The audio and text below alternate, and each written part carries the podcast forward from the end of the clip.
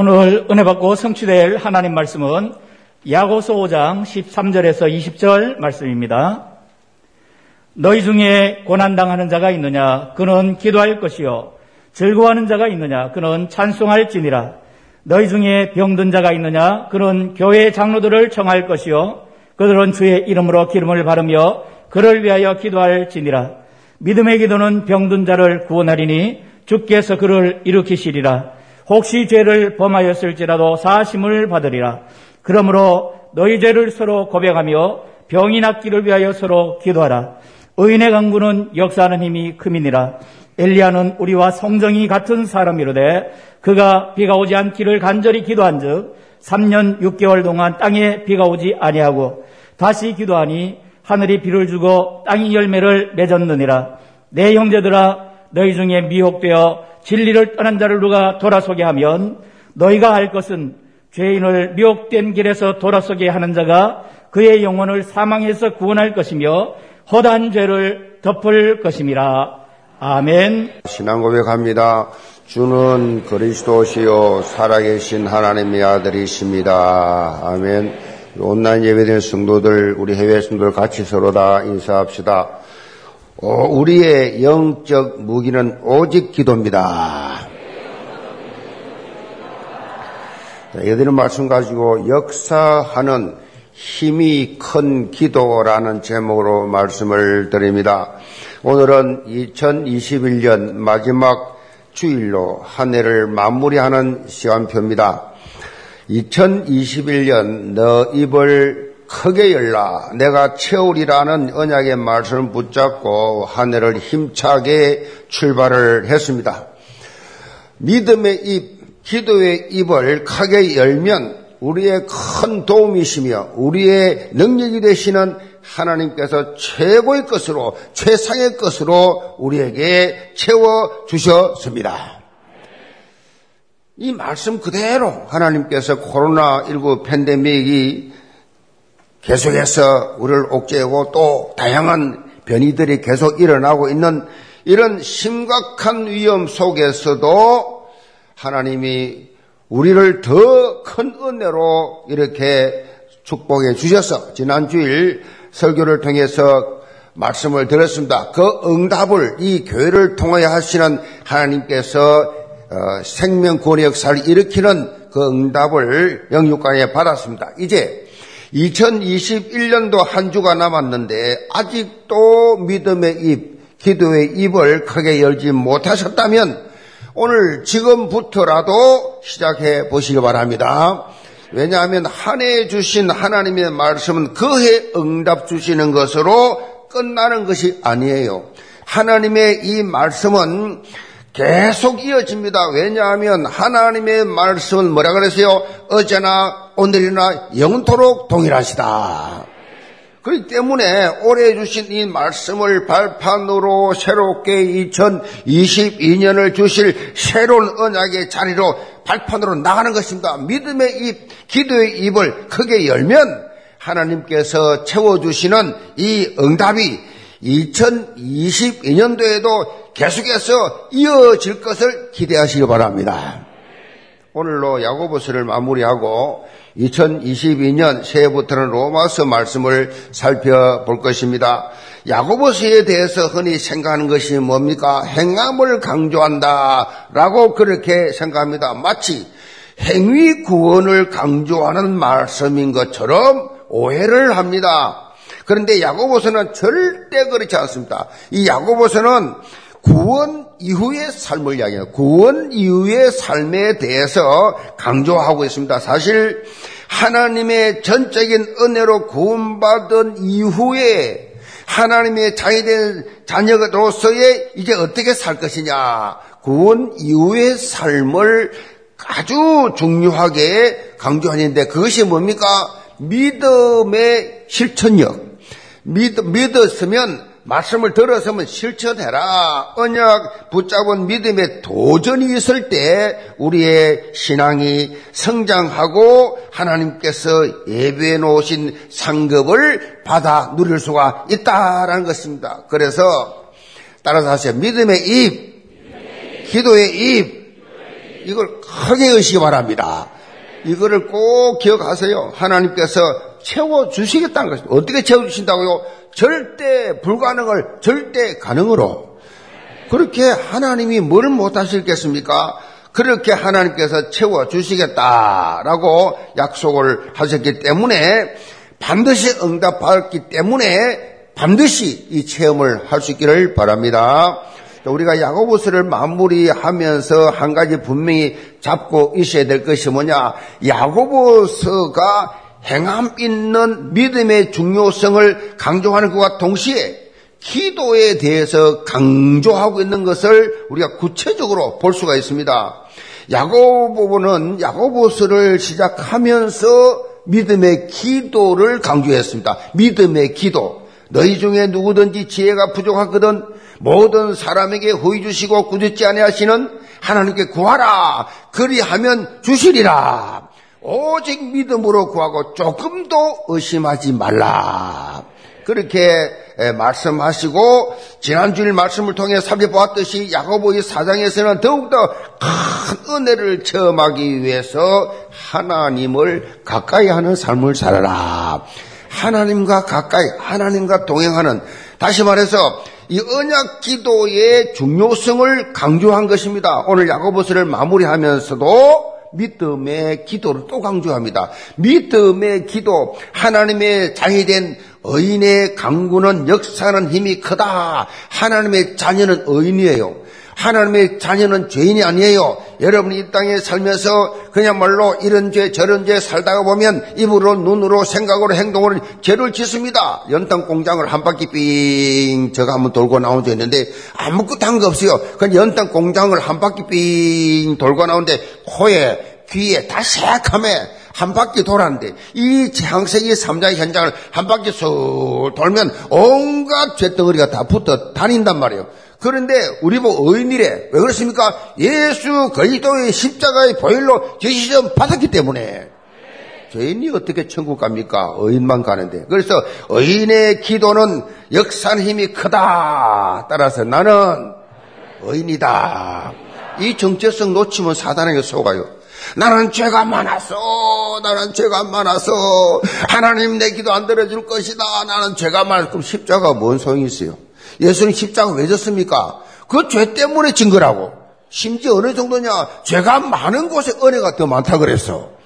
그래서 가만히 보면요. 하나님 앞에 쓰임 받는 사람들 보면요. 그냥 막 정직하게 진실되게 윤리 도덕적으로 살았다. 그것도 중요하지만 그보다 세상 말로 막 엉망으로 살았는데 어느 날 예수 믿고 영접하고 하나님 자녀이 되었어. 이 친구들이 다 열정을 가지고 더 잘해요. 우리 교회 당에 서기부터 시작해서 중요한 장로들 거의 다 룸사람 황제들 출신들. 세상으로 말하면 안 해본 게 없는 사람들이야. 인생 바닥 창시 삼년 다 해보고 해보아도 별 재미없더라는 거지요. 그래서 이 장로들 입에서 뭐라 말하는 줄 아세요? 예수 믿고 이 성도 간에 교제하고 설교 듣고 이 말씀을 은혜 나누는 게 최고 행복합니다 그래. 다 뛴 사람들이 하는 얘기예요. 음. 아직도 예수 믿어 재미없습니까? 한번 나가세요. 그래. 나가서 세상에서 하고 싶은 거 마음대로 한번 해보고 오세요. 찬송을 불러도 감각도 없고 기도를 해도 응답에 대한 확신도 없고 말씀을 들어도 마음도 안 뜨겁고 그건 뭐 있습니까? 교회도 나오지 말고 기도도 하지 말고 예배도 하지 말고 세상에 나가서 하고 싶으면 마음대로 해봐. 그리고 돌아오면요. 나 같은 죄인 살리신 주의 놀라워 아 하나님의 은혜로 있을 때 이러면서 이제 눈물 흘리면서 은혜 받기 시작해.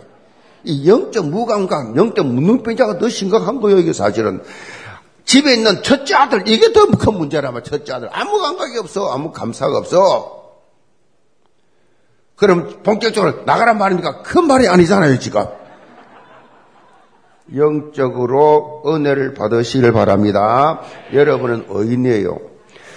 특히 고난당할 때 지금처럼 코로나19를 비롯해서 각종 위기 가운데 빠져 있을 때 이 성도와 교회 공동체는 뭐 해야 되느냐 이럴 때 기도해야 됩니다. 하나님의 자녀가 직면한 모든 문제에 대한 해결책은 뭐요? 기도밖에 없습니다. 이 사람 잘하고 저 사람 잘하고 이런 문제 저런 문제 세상 의지하면 끝없이 그 고통은 계속됩니다. 하나님 계속 주는 거예요. 해봐 그러면 네 방법 한번 해봐. 나, 나 가만히 있을게. 네 방법을 해봐. 그런 인본주의를 계속 쓰면 평생 고생하거든. 여러분 하나님의 자녀의 가장 큰 특징, 특권이 뭐예요? 우리의 특권. 전지전능하신 창조주 하나님을 내가 아버지라고 부르는 것. 전능하신 하나님을 내가 나의 아버지, 아빠, 아버지라 부르지느니라. 하나님을 아버지라고 부르면서 기도할 수 있는 특권. 기도할 때, 기도할 때, 나의 수준, 나의 환경, 나의 능력 다 뛰어넘어, 뭐요? 기도할 때, 하늘 보좌가 움직여요. 어? 시공을 초월한 하나님의 능력이 내게 임한다고요. 기도하는 자에게 그렇게 이 237의 빛을 비추는 응답으로 임하신다. 이 응답을 체험하는 삶이 바로 237 치유의 치유 서밋의 삶이에요. 영계 모든 신도들 야고보스를 마무리하면서 언약 기도의 중요성을 23시, 24시 품고 25의 영혼 응답 속에서 날마다 이 축복 누리시기를 점으로 축복합니다. 그럼 첫째로 24기도입니다. 13절입니다. 너희 중에 고난 당하는 자가 있느냐? 그는 기도할 것이요. 즐거워하는 자가 있느냐? 그는 찬송할지니라. 너희 중에 고난 당하는 자가 있느냐? 그는 기도할 것이요. 여기서 말하는 이 고난은요. 견디기 힘든 시련이 우리가 겪는 고통은 대부분 다 개인, 자기 개인 문제잖아요. 예를 들면은 사업에 실패했다. 또는 뭐 이렇게 경제적인 압박을 당했다. 또는 질병으로 어려움 당한다. 또 인간관계를 통해서 이러한 오는 어려움. 이제 뭐 개인적인 것들의 어려움, 괴롭, 괴로움이지요. 그런데 초대 교회 성도들의 경우에는 개인적인 고통 그 위에 외부에서 오는 고통이 많았어요. 예수 믿는 거 하나 때문에 오는 박해가 엄청나게 많았어요. 그래서 다중 고난을 당하고 있었습니다. 엄청난 고난. 이런 상황 속에서 야고보가 제시한 해법이 뭐냐? 그것은 바로 기도였어요. 기도해라. 기도밖에 없다. 이 말씀은요, 앞에 내용과 연계가 되어서 해석할 필요가 있어요. 야고보는 본문 9절에서 서로 원망하지 말라. 그래서 원망하지 말라. 12절에서는 함부로 맹세도 하지 마라. 그리고 이어서 기도에 대해서 언급을 하고 있어요. 자, 자 이것은요, 우리가 고난 당할 때 쉽게 할 수 있는 영적 오판, 영적 오판이 있습니다. 그게 뭐예요? 고난을 당하면서 오는 영적 오판은 원망과 불평이에요. 이 모든 책임 전가식이고 원망 불평 이스라엘 사람들의 주특기가 바로 문제 사건 앞에 언제나 원망 불평 원망 불평 저 사람 때문에 저 인간 때문에 원망 불평 적시로 튀쳐나왔지요. 이런 불신앙의 말을 일단 하지 마시 바랍니다. 불신앙의 말을 하는 순간 사단에게 심부름 당하게 돼 있어요. 불신앙. 또 고난을 벗어나기 위해서 이 위기에서 벗어나게 해주시면 하나님 내게 이 문제 해결해 주시면 앞으로 내가 어떻게 어떻게 하겠습니다. 조건부식 맹세도 하지 마라 그랬어요. 조건부식. 그 임기웅변식으로 살아서는 안 된다. 마귀가 틈타는 중요한 통로가 바로 뭐냐? 불신앙적인 말입니다. 불신앙은 하나님 안 믿는 거예요. 불신앙은 완전히 인부주의입니다. 사단이 심부름하는 거예요. 그래서요, 여러분 가정에서나 여러분이 이 사역 현장에서나 누구를 만나도 불신앙적인 말을 여러분 안 하도록 애를 쓰시 바랍니다. 사람들은요 불신앙의 말은 쉽게 잘하고 잘 기억하는데 이 복음적인 말은 별로 기억도 못해요. 기억 잘 안 해요. 별로 안 좋아해요. 이 불신앙적인 말을 누가 떴다 놨다 이런 건잘 들어와. 근데 영적인 말은 못 알아들어. 얼마나 사단이 묘하게 여러분 속인 줄 여러분 점검해보면 아시잖아요. 이 불신앙적인 말을 하게 되면요, 순식간에 영적 공동체의 원리서 깨져버려요, 그냥. 그 깨진다니까. 그한 걸음도 앞으로 못 나가. 절대 부응이 안 됩니다. 역사에 나, 나지 않아요. 그래서 여러분 잘 보세요. 막 부정적인 말하는 가정들 보세요. 교회 다녀와서 받은 은혜 나누고 아, 서로 포럼하면 얼마나 좋을 텐데 교회 갔다 누가 떴더라 저 떴다 주차장이 어떻고 누가 또 부정적인 말해가 은혜 받는 다 쏟아버려. 그런 가정은 늘 싸우고 분쟁하고 불안하고 초조하고 늘 갈등하고 모자라고 없고 늘 그래요 늘. 점검을 해보세요. 거의 다 그래요. 자, 이런 것들은요, 사단 마귀가 늘 쓰는 방법이에요. 이 부정적인 사고방식을 심어주는 거거든요. 여기서 절대 속지 말고 문제 사건이 딱 있으면 하나님 저 인간이 왜 저랬습니까? 하나님께 직접 물어보라니까. 기도의 자리로 나가시 바랍니다. 사람과 싸우면 안 돼요. 아무 소용없어요. 상처밖에 올 게 없어요. 하나님 앞에 그래서 10편 50편 15절에 환란 날에 나를 부르라 내가 너희를 건드리니 너가 나를 영화롭게 하리로다 환란 당했냐 어려움 당했냐 아픔을 당했냐 나 불러 나 불러 나를 불러라 나를 불러라 응?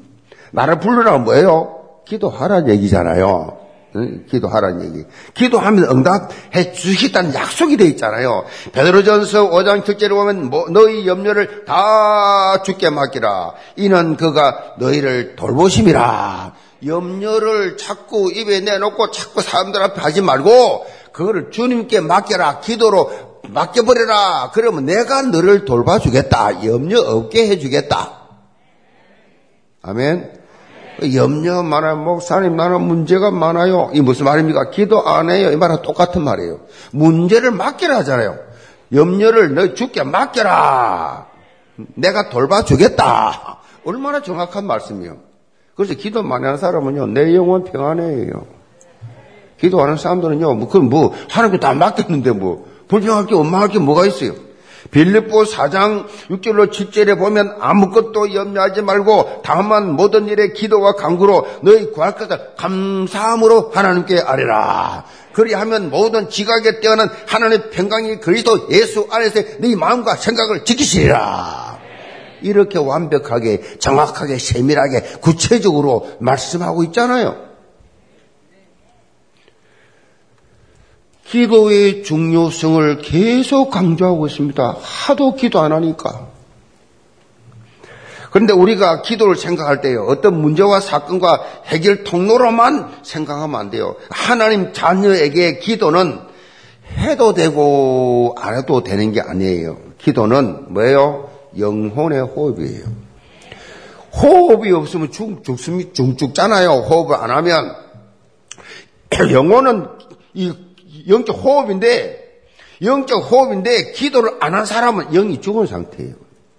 불신자들은 기도 안 하잖아요. 믿는 사람들도 이래 바쁘고 저래 바쁘고 너무 바쁘고 할 일이 많아서 나는 막 정신, 기도할 시간이 없습니다. 그거 다 핑계잖아요. 기도 없이는 아무런 영적인 힘을 발휘할 수 없어요. 기도 안 하는 사람들은요, 하나님이 일을 하는데 굉장히 힘들어요. 뭐든지 막 짜증나고 막 피곤하고 갔다 오면 막 이 교회 한번 갔다 오면 뻗어버려, 뻗어버려. 뭐 힘들어가지고. 자기 힘으로 했기 때문에 에너지가 다 소비돼가지고. 근데 하나님 주신 힘으로 한 사람은요, 하루 종일 있어도 안 피곤해. 찬양대에, 우리 찬양대요, 7시 반에 뭐, 3시간, 4시간 찬양 연습을 계속 해가지고 찬양하는 거예요. 이분들 2부 예배 다 드리고 또 앉아 또 예배 드리는 거예요. 보통 일 아니지. 그래도 쌩글쌩글 아멘 소리가 저 제일 크잖아. 저 제일 약하잖아, 저.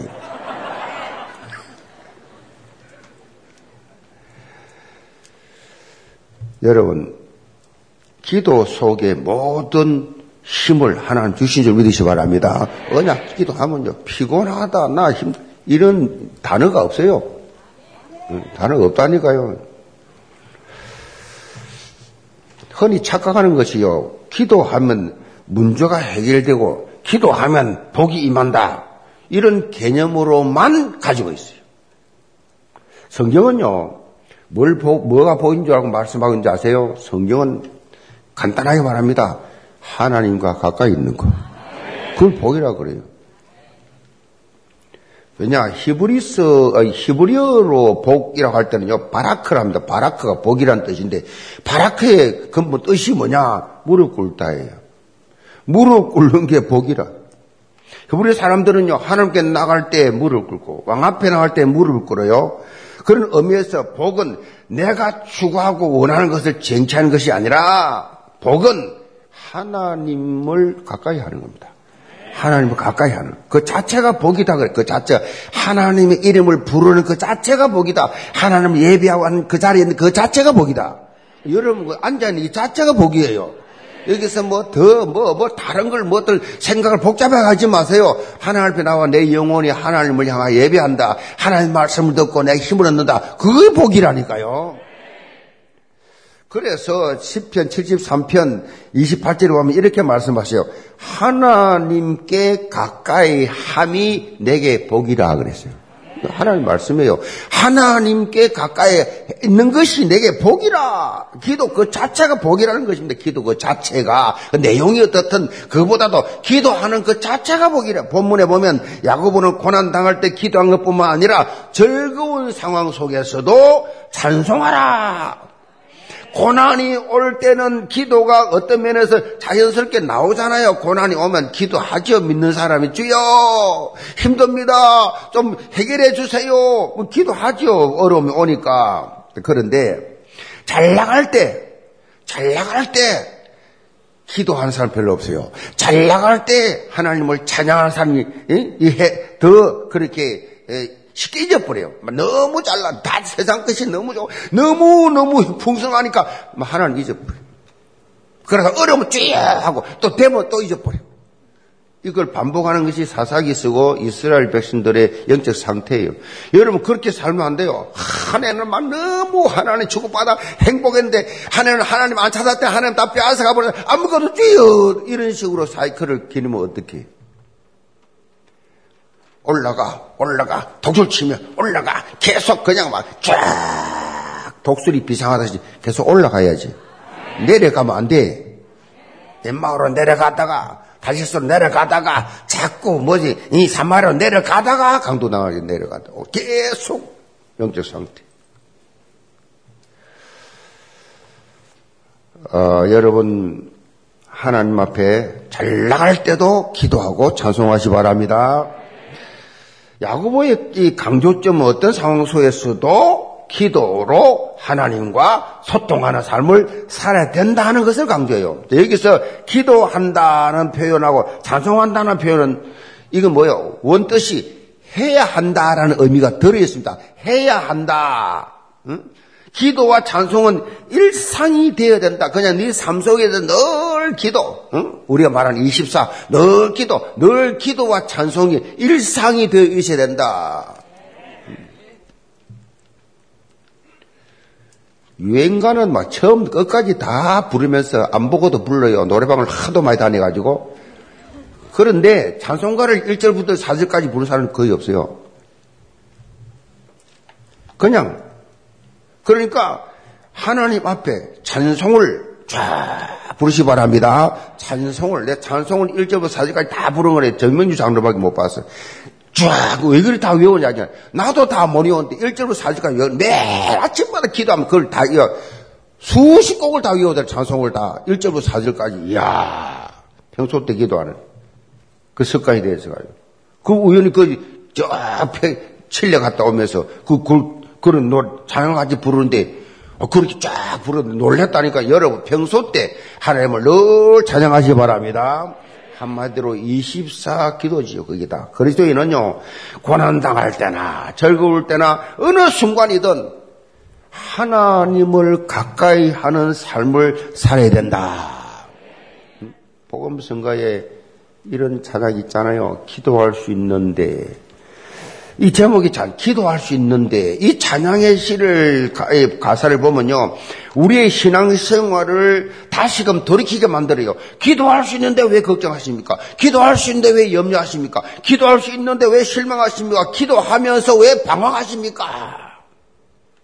주님 앞에 무릎 꿇고 강구해 보세요. 옛날에 많이 불렀잖아요. 한마디로 무슨 말입니까? 속지 말라는 얘기예요. 사단에게 속지 말라는 원망, 불평, 시기, 질투, 이게 참 변명 다 사단에게 속고 있기 때문에 속지 마라. 기도하면 된다. 오랜만에 한번 불러봅시다. 찬양. 기도할 수 있는데, 오랜만에. 가사를 잘 생각하면서 여러분 개인의 적용을 한번 해보세요. 기도할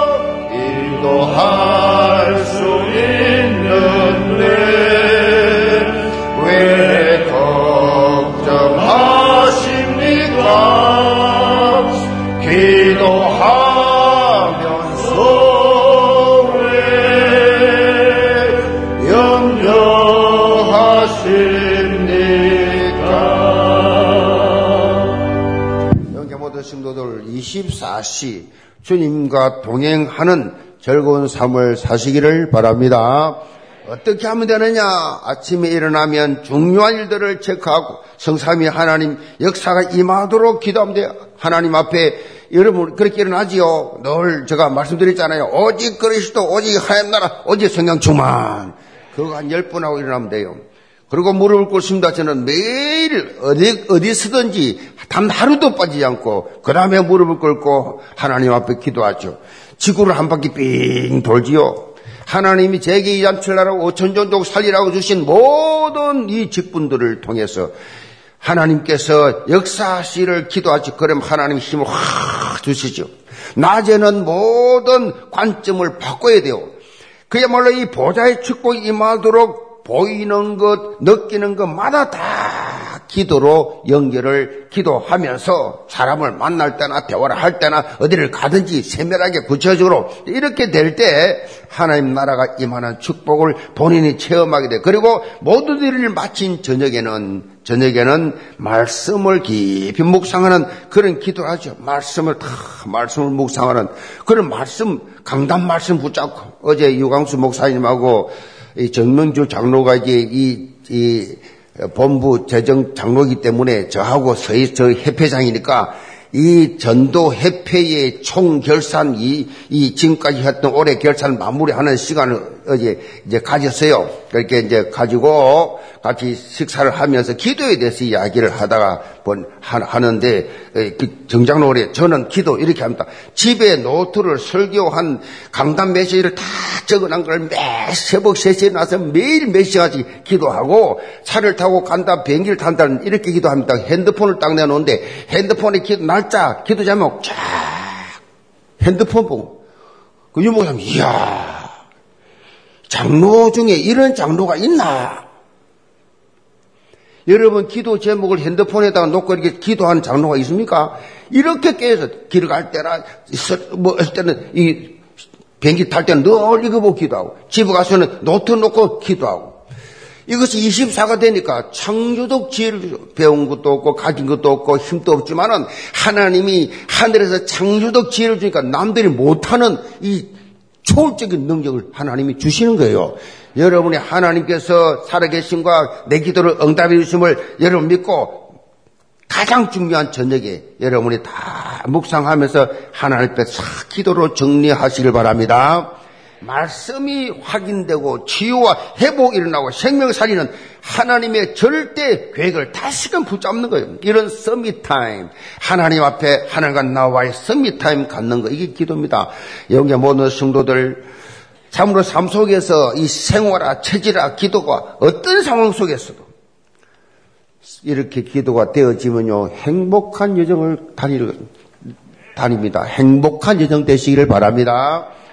두 번째로 상생의 기도입니다. 14절 봅니다. 너희 중에 병든 자가 있느냐? 그는 교회의 장로들을 청할 것이요. 그들은 주의 이름으로 기름을 바르며 그를 위하여 기도할지니라. 믿음의 기도는 병든 자를 구원하리니 주께서 그를 일으키시리라. 혹시 죄를 범하였지라도 사심을 받으리라. 그러므로 너희 죄를 서로 고백하며 병이 낫기를 위하여 서로 기도하라. 의인의 강구는 역사하는 힘이 커미니라.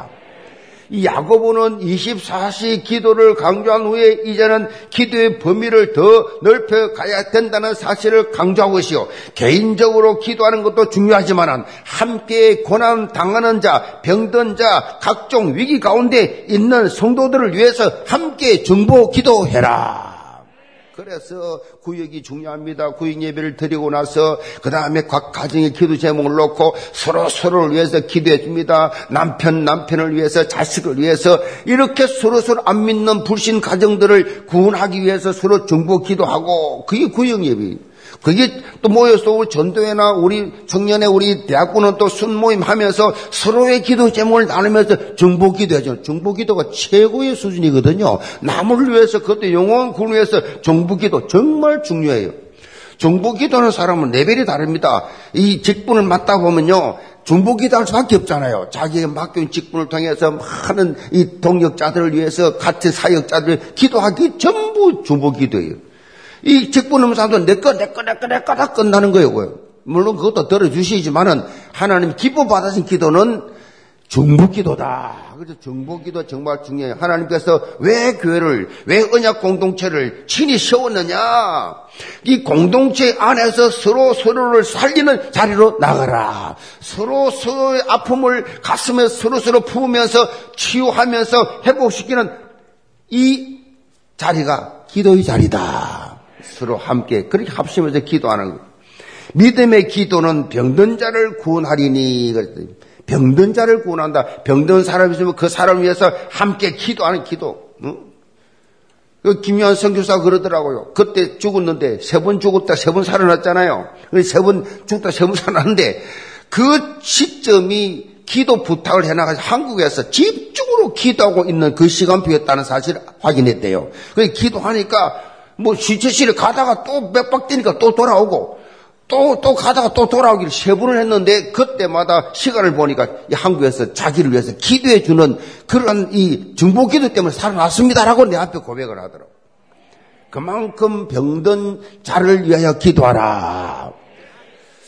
의인의 강구는 역사하는 힘이 큽니다. 이거 여러분 꼭 기억하시고 기도해 주시길 바랍니다. 17절 봅니다. 엘리야는 우리와 성정이 같은 사람이로되 그가 비가 오지 않기를 간절히 기도한 적 3년 6개월 동안 땅에 비가 오지 아니하고 다시 기도하니 하늘이 비를 주고 땅이 열매를 맺었느니라. 야고보는 의인의 강구가 역사하는 힘이 크다는 사실을 강조한 후에 이 엘리야를 예를 들어서 기도에 대한 잘못된 선입견을 깨야 한다는 사실을 설명을 하고 있어요. 일반적으로 엘리야 그러면 능력의 선지자다. 능력의 선지자지요. 갈멜 산에서 바알과 아세라 이, 이, 이 선지자 850명하고 850대 1로 붙었으니까 그래서 지금 비가 안 오니까 엘, 바알이여 바알이여 아세라 아세라요 비를 내리소서 막 몸을 찢어가면 어딜 찢어가면서 850명이 부러지지도 하늘에서 아무 증거도 없어. 재단에다가 재단 재물들을 세워놓고 물을 그냥말로 그 간과도 안 되는데 엘리야가 야 둘레 물 고랑을 해서 물까지 가득 채워라. 내가 하나님께 기도할 게다. 하나님께 기도를 엘리야가 딱 하니까 하늘에서 불이 내려와서 막 확 물부터 해가지고 그냥 재물을 다 태워버리는 거 깜짝 다 놀랬죠. 850명을 싹 다 죽여버리잖아요. 하늘에서 불이 임하는 이 능력. 그래서 야고보 당시에 엘리야는 능력의 선지자다. 그렇기 때문에 응답했겠지. 그분은 기도 많이 하는 분이기 때문에. 그럼 나는 기도도 안 하고 나는 성경도 모르고 나는 믿음도 없고 나는 죄가 많아서 나는 별 수 없이 내 기도는 안 될 거야. 라고 하는 오해. 그걸 지금 지적하고 있는 겁니다. 그래서 이 생각 자체가 잘못됐다. 나는 믿음이 약해서, 나는 교훈 지 얼마 안 돼서, 나는 죄가 많아서, 나는 아는 것이 없어서 내 기도는 응답 안 될 것이다. 라고 생각한 그 자체가 오해라는 것입니다. 오늘 본문 내용은 왕상 17장과 18장 말씀을 이 야고보가 인용한 것입니다. 엘리야가 두 가지 기도를 했는데 그것이 그대로 응답이 됐다는 것입니다. 당시에 이스라엘의 왕은 아방이었 아방은 하나님 앞에서 악한 지극히 악한 왕이었어요. 그래서 하나님께서 심판을 내리는데 가뭄을 주세요. 비를 안 내렸어요. 이 팔레스타인에 비 안 내리면요 저주거든요. 비를 비가 오지 않았어요. 엘리야가 기도했을 때 하늘이 닫혀버렸어요. 기도를 하니까 3년 반 동안 가뭄이. 자, 이스라엘은 철저하게 이른 비와 늦은 비에 의지해 살아왔어요. 이 비가 오지 아니하면 이스라엘 소출을 거둘 게 없어요. 이 팔레스타인 사막 지대 지대 지역이라. 그런데 3년 반 동안 비가 내리지 않았어요. 이 사건이 인해 가지고 이스라엘 안에서는 어떻게 일어났냐? 발과 아세라 이 신께서 풍요와 번영을 주신다고 믿고 했는데 전혀 안 된단 말이에요. 이 가짜다. 이거는 가짜라 신이라는 사실을 확인할 수 있는 고러한 기회에서 속다 들어가 버렸어. 발과 사람 이말 못하고 아무리 외치고 부르지도 비가 안 오니까. 그런데 엘리야가 3년 반 동안 오지 않는 비를 하나님께 기도했더니 그때부터 비가 오기를 시작했다. 이스라엘 사람들 입장에서 보았을 때 정말 엘리야는 대단한 능력의 선지자라고 바라볼 수밖에 없습니다. 그런데 야고보는 이런 능력 있는 모습을 보인 엘리야도 우리와 성경이 같은 인간이야. 그거 말하는 거예요. 이런 능력을 행한 엘리야지만은 어? 이세벨이 너 우리 신자 다 죽여서 너 죽일 거야. 그 말 한마디 듣고 도망가가지고 갈매사에서 나 뭐라 합니까? 하나님 내 영혼 거두어가시오. 나 이제 살 만큼 살았습니다. 막 그렇게 연약한 모습을 보이지 않아. 그 인간이에요. 똑같은 성경이 같은 인간이에요. 무슨 의미입니까? 기도는 어느 특정한 사람의 전념물이 아니다라는 것입니다. 엘리야가 기도하면 응답받고, 내가 기도하면 응답 못 받고, 목사님이 기도하면 응답받고, 나는 초신자를 응답 못 받고, 그런 거 아니에요. 그게 큰 오해라는 것입니다. 기도해도 별 수 없더라. 보통 착각이 아니에요. 큰 착각이. 야고보는 오늘 본문에서 믿음의 기도 의인의 강구라는 표현을 사용해서 하나님의 자녀된 이 자녀가 가는 기도는 반드시 응답된다는 사실을 강하게 강조하고 있는 겁니다, 지금. 특별히 하나님은 이스라엘이 가뭄을 통해서 바알과 아사라와 같은 우상 숭배에서 벗어나서 주께로 돌아오기를 바라 가짜인 줄 알. 너희들이 숭배하는 발과 사라가 가짜지. 그러면 내게 돌아와 돌아오라고 하는 이런 사인이에요. 이런 하나님의 뜻과 계획을 안 야고보도 이 야고보서를 마무리하면서 교회 공동체 안에 있다가 미혹 당해서 교회를 공동체를 떠난 자들 그들을 위해서 기도하는 것이 중요하다는 사실을 강조하고 있어요. 19절. 내 형제들아 너희 중에 미혹되어 진리를 떠난 자를 누가 돌아서게 하면 너희가 알 것은 죄인을 미혹된 길에서 돌아서게 하는 자가 그의 영혼을 사망에서 구원할 것이며 허다한 죄를 덮을 것임이라. 교회 다니다 실망해서 시험 들어서 자기 나름대로 그렇게 시험 들어서 교회를 떠나는 사람들 많이 있어요. 여러분 주변에 다양한 이유로 교회 떠난 사람을 가난한 사람이라 그래요. 가난 왜 가난이냐? 안 나가, 이거 안 나가. 가난안, 안 나가. 안 나가 성도들, 가난한 성도들 많이 있어요. 요즘 코로나19로 인해서 예배당을 아예 안 와. 아예, 아예 온라인 예배 드리면 됐지. 온라인 예배, 2년 동안 온라인 예배 습관돼가지고, 그걸 골석 성도라 그래. 골석 성도. 올 수 있는데 안 오는 사람. 골석 성도. 이런 성도들도 많이 있어요. 이런 골석 성도가 계속 증가를 하고 있는 상황이에요. 그만큼 이런 가난한 성도들, 골석 성도들, 이들을 위해서 기도하면서 예배의 자리로 나오게 하는 것이 큰 축복이다. 그래서 우리가 한 번 더 운동하잖아요. 이것이 얼마나 중요한지 몰라요. 2021년 마지막 한 주 성도들 위해서 기도하고 그렇게 여러분 교회로 인도하는 시간 가시기 바랍니다. 어제 청년들이 그렇게 뭐 보니까 610명이 모였다. 610명이 모여서 영접 시간을 가졌는데 드라마를 내가 이, 이, 이 뮤지컬을 봤는데 조금은 지루하기도 했지만은 어떻든 좀 열시거나 근데 어떻든 그 가운데 610명이 현장에 참여해서 112명을 초청해서 55명이 영접하고 16명이 교회에 나왔다. 이 크리스마스 이 명절날 다 노는데 우리는 영접식이 영혼을 구원하는 일에 축제를 했다. 하나님 위에서 보실 때 최고 지구촌의 지구촌의 최고의 청년회다. 어? 영접식이 있잖아요. 또 교회까지 교회화까지 됐잖아요. 좀 늦게까지 했지만 그래도 한 영혼이 천하보다 귀한데.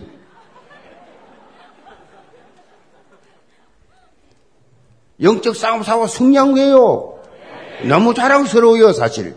이 깨어 있는 거. 다 청년들이 먹고 마시고 놀고 drinking Christmas, shopping Christmas, 하고 있는데 영혼 구원의 saving Christmas로 이 영혼 구원하는 일에 올인하면서 그렇게 중심을 다해서 헌신하는 이 청년회가 영적 지각권도 일으킬 줄로 믿습니다. 하나님께서 우리에게 주신 이 귀한 복음을 여러분이 누리면서 증거하면서 2022년 이 새해를 힘차게 영적으로 비상하는 그런 새로운 시작되기를 점으로 축복합니다. 결론입니다. 2021년 마지막 한 주간 여러분이 한 해 동안 품었던 이 각종 기도 제목을 한번 돌이켜보는 시간을 가져야 돼요. 특별히 각 가정의 기도 제목 세 가지, 기도대목 세 가지를 묵상해 보시기 바랍니다. 하나님께서 내게 어떻게 응답하셨는지, 내게 주신 은혜가 얼마나 큰지, 하나님께서 내가 생각했던 것과 다르게, 어떻게 다르게 응답하셨는지, 왜 그러셨는지, 왜 아직도 응답이 없는지, 아, 응답 안 해준 이유가 무엇인지, 등등, 그리고 새롭게 주어질 언약의 메시지를 기대하면서 2022년 기도 제목을 정해보시기 바랍니다. 이 기도를 딱 제목을 정해서 여러분 보내면요, 우리는 교육자실에서 책자를 만듭니다. 책자를 만들어가고 제 책상을 들여서 교육자들이 그걸 보고, 아, 저분의 1년 기도지 뭐지? 이름만 딱 보면 쫙쫙쫙 다 나와 있어요. 그걸 1년 동안 보는 것입니다. 그러면서 기도하는 것입니다. 저는 이미 2022년 기도 제목 세 가지 적고, 헌금해서 딱 넣어놨어요, 벌써. 준비. 미리, 미리, 미리, 미리 준비. 아멘. 허겁지겁 하면 안 돼요. 하나님 중심 보시잖아요. 중심이 얼마나 진실되고, 얼마나 성실하게, 얼마나 최선을 다해서 하나님 앞에 준비하는 걸 다 보고 계시잖아요. 기도 제목을 정할 때, 여러분, 이 가족 구성원들이 다 함께 그렇게 하는 것도 중요합니다. 서로 기도 제목을 공유하면서 세 가지 요약해서 딱 적어가지고 그렇게 오는 겁니다. 그래서 이 기도 제목을 받고 또 예원교회 비전 기도, 언약 기도를 다 나눠줍니다. 그때밖에 안 나눠줍니다. 그때 그러니까 다 나왔어요. 공간이 많아요. 우리는 본당 그 다음에 원리스 비전 올부터 해서 엄청 방이 많기 때문에 변명할 거 없어요. 이 마지막 날 새해를 맞이하는 그 가장 중요한 시간에 하나님 앞에 나와서 하나님을 예배하고 하나님 앞에 약속의 예물 드리고 하나님 앞에 기도 제목 드리면서 하나님과 약속하고 간다. 한 해를 시작한다. 굉장히 중요한 의미가 있지요. 이게 모든 성도들 2022년 한 해도 역사하는 힘이 큰 기도의 축복을 누리면서 언약적 도전 정말 그래서 큰 믿음의 성장이 있기를 제문으로 축복합니다. 기도합시다. 아버지 하나님 참 감사합니다. 우리에게 기도의 비밀을, 기도의 능력을 기도할 수 있는 특권 주신 것 감사합니다. 역사하는 힘이 큰 이 기도를 24, 25 영원히 누리면서 늘 기도 속에서 하나님께서 주시는 큰 응답들을 받는 어떤 문제와 사건 앞에서도 이 우리의 영적 무기인 기도를 날마다 통해서 응답받는 기도의 사람들이 되게 하여 주옵소서. 예수의 선 받들어 기도합나이다. 아멘.